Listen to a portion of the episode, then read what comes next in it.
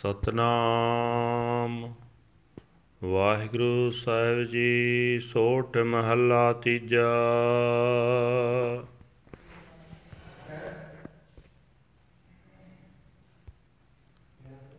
ਹਰ ਜੀਉ ਤੁਧਨੋ ਸਦਾ ਸਲਾਹੀ ਪਿਆਰੇ, ਜਿਚਰ ਘਟ ਅੰਤਰ ਹੈ ਸਾਸਾ। ਇਕ ਪਲ ਖਿਨ ਵਿਸਰੈ ਤੂ ਸੁਆਮੀ ਜਾਣੋ ਬਰਸ ਪਚਾਸਾ। ਹਰ ਜੀਉ ਤੁਧਨੋ ਸਦਾ ਸਲਾਹੀ ਪਿਆਰੇ, ਜਿਚਰ ਘਟ ਅੰਤਰ ਹੈ ਸਾਸਾ। ਇਕ ਪਲ ਖਿਨ ਵਿਸਰੈ ਤੂ ਸੁਆਮੀ, ਜਾਣੋ ਬਰਸ ਪਚਾਸਾ। ਹਮ ਮੂੜ ਮੁਗਦ ਸਦਾ ਸੇ ਭਾਈ, ਗੁਰ ਕੈ ਸ਼ਬਦ ਪਰਗਾਸਾ।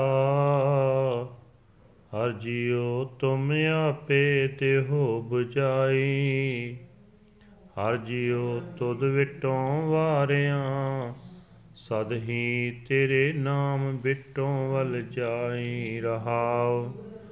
ਹਮ ਸ਼ਬਦ ਮੁਏ, ਸ਼ਬਦ ਮਾਰ ਜਿਵਾਲੇ ਭਾਈ ਸਬਦੇ ਹੀ ਮੁਕਤ ਪਾਈ। ਸਬਦੇ ਮਨ ਤਨ ਨਿਰਮਲ ਹੋਆ। ਹਰ ਵਸਿਆ ਮਨ ਆਈ। ਸ਼ਬਦ ਗੁਰ ਦਾਤਾ ਜਿਤ ਮਨ ਰਾਤਾ। ਹਰ ਸਿਉ ਰਹਿਆ ਸਮਾਈ। ਸ਼ਬਦ ਨਾ ਜਾਣੈ ਸੇ ਅੰਨੇ ਬੋਲੇ। ਸੇ ਕਿਤੇ ਆਏ ਸੰਸਾਰਾ।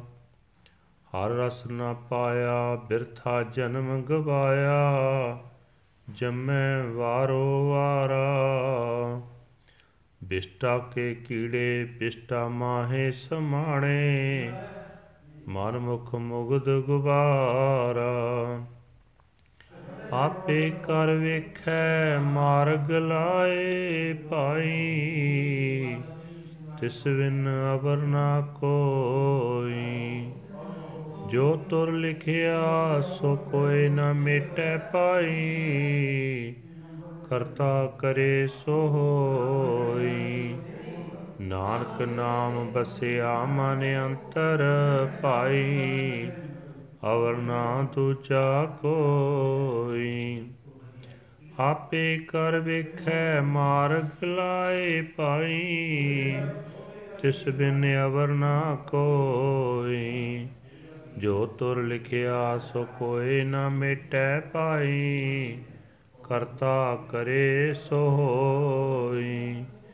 ਨਾਨਕ ਵਸਿਆ, ਨਾਨਕ ਨਾਮ ਵਸਿਆ ਮਨ ਅੰਤਰ, ਭਾਈ ਅਵਰ ਨਾ ਦੂਜਾ ਕੋਈ।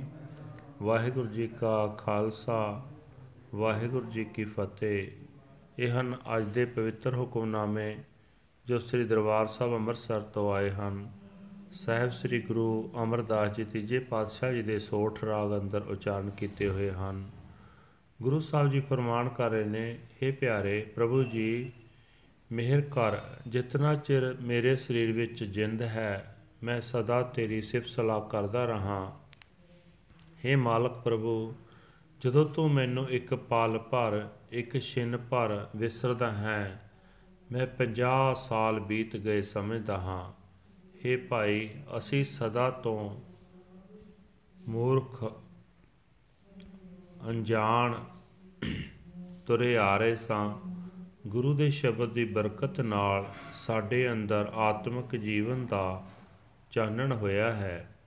हे ਪ੍ਰਭੂ ਜੀ, ਤੂੰ ਆਪ ਹੀ ਆਪਣਾ ਨਾਮ ਜਪਣ ਦੀ ਮੈਨੂੰ ਸਮਝ ਬਖਸ਼। हे ਪ੍ਰਭੂ, ਮੈਂ ਤੇਥੋਂ ਸਦਾ ਸਦਕੇ ਜਾਵਾਂ, ਮੈਂ ਤੇਰੇ ਨਾਮ ਤੋਂ ਕੁਰਬਾਨ ਜਾਵਾਂ, ਠਹਿਰਾਓ। हे ਭਾਈ, ਅਸੀਂ ਜੀਵ ਗੁਰੂ ਦੇ ਸ਼ਬਦ ਦੇ ਰਾਹੀਂ ਵਿਕਾਰਾਂ ਵੱਲੋਂ ਮਰ ਸਕਦੇ ਹਾਂ। ਸ਼ਬਦ ਦੇ ਰਾਹੀਂ ਹੀ ਵਿਕਾਰਾਂ ਵੱਲੋਂ ਮਾਰ ਕੇ ਗੁਰੂ ਆਤਮਿਕ ਜੀਵਨ ਦਿੰਦਾ ਹੈ। ਗੁਰੂ ਦੇ ਸ਼ਬਦ ਵਿੱਚ ਜੁੜਿਆਂ ਹੀ ਵਿਕਾਰਾਂ ਵੱਲੋਂ ਖਲਾਸੀ ਹਾਸਲ ਹੁੰਦੀ ਹੈ। ਗੁਰੂ ਦੇ ਸ਼ਬਦ ਦੇ ਰਾਹੀਂ ਹੀ ਮਨ ਪਵਿੱਤਰ ਹੁੰਦਾ ਹੈ, ਸਰੀਰ ਪਵਿੱਤਰ ਹੁੰਦਾ ਹੈ ਅਤੇ ਪਰਮਾਤਮਾ ਮਨ ਵਿੱਚ ਆ ਵਸਦਾ ਹੈ। हे ਭਾਈ, ਗੁਰੂ ਦਾ ਸ਼ਬਦ ਹੀ ਨਾਮ ਦੀ ਦਾਤ ਦੇਣ ਵਾਲਾ ਹੈ। ਜਦੋਂ ਸ਼ਬਦ ਵਿੱਚ ਮਨ ਰੰਗਿਆ ਜਾਂਦਾ ਹੈ, ਤਾਂ ਪਰਮਾਤਮਾ ਵਿੱਚ ਲੀਨ ਹੋ ਜਾਂਦਾ ਹੈ। हे ਭਾਈ, ਜਿਹੜੇ ਮਨੁੱਖ ਗੁਰੂ ਦੇ ਸ਼ਬਦ ਨਾਲ ਸਾਂਝ ਨਹੀਂ ਪਾਉਂਦੇ, ਉਹ ਮਾਇਆ ਦੇ ਮੋਹ ਵਿੱਚ ਆਤਮਿਕ ਜੀਵਨ ਵੱਲੋਂ ਅੰਨੇ ਬੋਲੇ ਹੋਏ ਰਹਿੰਦੇ ਹਨ। ਸੰਸਾਰ ਵਿੱਚ ਆ ਕੇ ਉਹ ਕੁਝ ਨਹੀਂ ਖੱਟਦੇ। ਉਹਨਾਂ ਨੂੰ ਪ੍ਰਭੂ ਦੇ ਨਾਮ ਦਾ ਸਵਾਦ ਨਹੀਂ ਆਉਂਦਾ। ਉਹ ਆਪਣਾ ਜੀਵਨ ਵਿਅਰਥ ਗਵਾ ਜਾਂਦੇ ਹਨ। ਉਹ ਮੁੜ-ਮੁੜ ਜੰਮਦੇ, ਮਰਦੇ ਰਹਿੰਦੇ ਹਨ। ਜਿਵੇਂ ਗੰਧ ਦੇ ਕੀੜੇ ਗੰਧ ਵਿੱਚ ਹੀ ਟਿਕੇ ਰਹਿੰਦੇ ਹਨ। ਜਿਵੇਂ ਆਪਣੇ ਮਨ ਦੇ ਪਿੱਛੇ ਤੁਰਨ ਵਾਲੇ ਮੂਰਖ ਮਨੁੱਖ ਅਗਿਆਨਤਾ ਦੇ ਹਨੇਰੇ ਵਿੱਚ ਹੀ ਮਸਤ ਰਹਿੰਦੇ ਹਨ। ਪਰ हे ਭਾਈ, ਜੀਵਾਂ ਦੇ ਵੀ ਕੀ ਵਸ ਹੈ? ਪ੍ਰਭੂ ਆਪ ਹੀ ਜੀਵਾਂ ਨੂੰ ਪੈਦਾ ਕਰਕੇ ਸੰਭਾਲ ਕਰਦਾ ਹੈ, ਆਪ ਹੀ ਜੀਵ ਦੇ ਸਹੀ ਰਸਤੇ ਵਾਸਤੇ ਪਾਉਂਦਾ ਹੈ। ਉਸ ਪ੍ਰਭੂ ਤੋਂ ਬਿਨਾ ਹੋਰ ਕੋਈ ਨਹੀਂ ਜੋ ਜੀਵਾਂ ਨੂੰ ਰਾਹ ਦੱਸ ਸਕੇ। हे ਭਾਈ, ਕਰਤਾਰ ਜੋ ਕਰਦਾ ਹੈ, ਉਹੀ ਹੁੰਦਾ ਹੈ ਤੁਰ ਦਰਗਾਹ ਤੋਂ ਜੀਵਾਂ ਦੇ ਮੱਥੇ ਤੇ ਲੇਖ ਲਿਖ ਦਿੰਦਾ ਹੈ। ਉਸ ਨੂੰ ਕੋਈ ਹੋਰ ਮਿਟਾ ਨਹੀਂ ਸਕਦਾ। हे ਨਾਨਕ, ਆਖ हे ਭਾਈ, ਉਸ ਪ੍ਰਭੂ ਦੀ ਮਿਹਰ ਨਾਲ ਹੀ ਉਸ ਦਾ ਨਾਮ ਮਨੁੱਖ ਦੇ ਮਨ ਵਿੱਚ ਵਸ ਸਕਦਾ ਹੈ। ਕੋਈ ਹੋਰ ਇਹ ਦਾਤ ਦੇਣ ਜੋਗਾ ਨਹੀਂ ਹੈ। ਵਾਹਿਗੁਰੂ ਜੀ ਕਾ ਖਾਲਸਾ, ਵਾਹਿਗੁਰੂ ਜੀ ਕੀ ਫਤਿਹ। This is today's Hukamnama from Sri Darbar Sahib Amritsar uttered by our third Guru Guru Amar Das Ji under heading Short Third Mahal.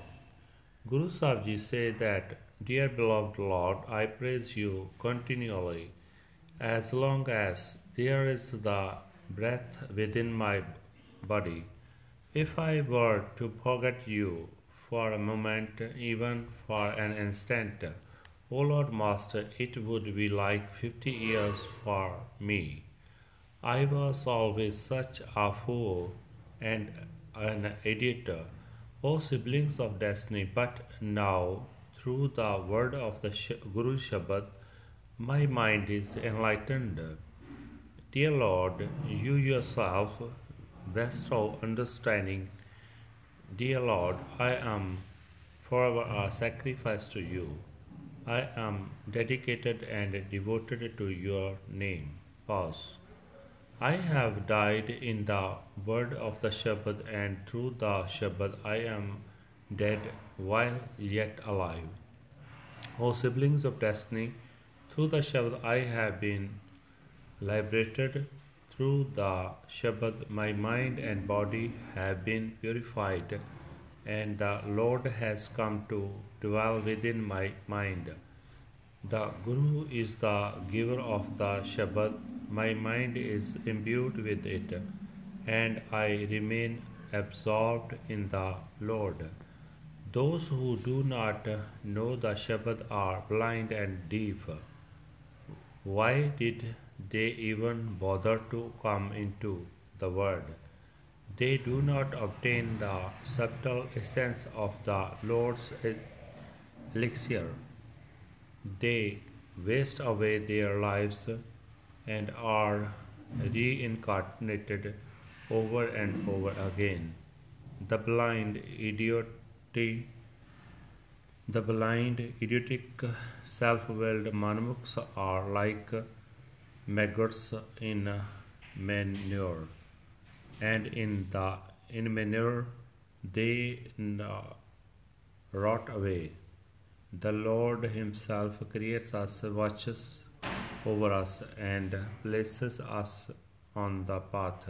O siblings of destiny, there is no one other than Him. No one can erase that which is preordained. O siblings of destiny, whatever the Creator wills comes to pass, O Nanak, the name, the name of the Lord abides deep within the mind. O siblings of destiny, there is no other at all. Vaheguru Ji Ka Khalsa, Vaheguru Ji Ki Fateh.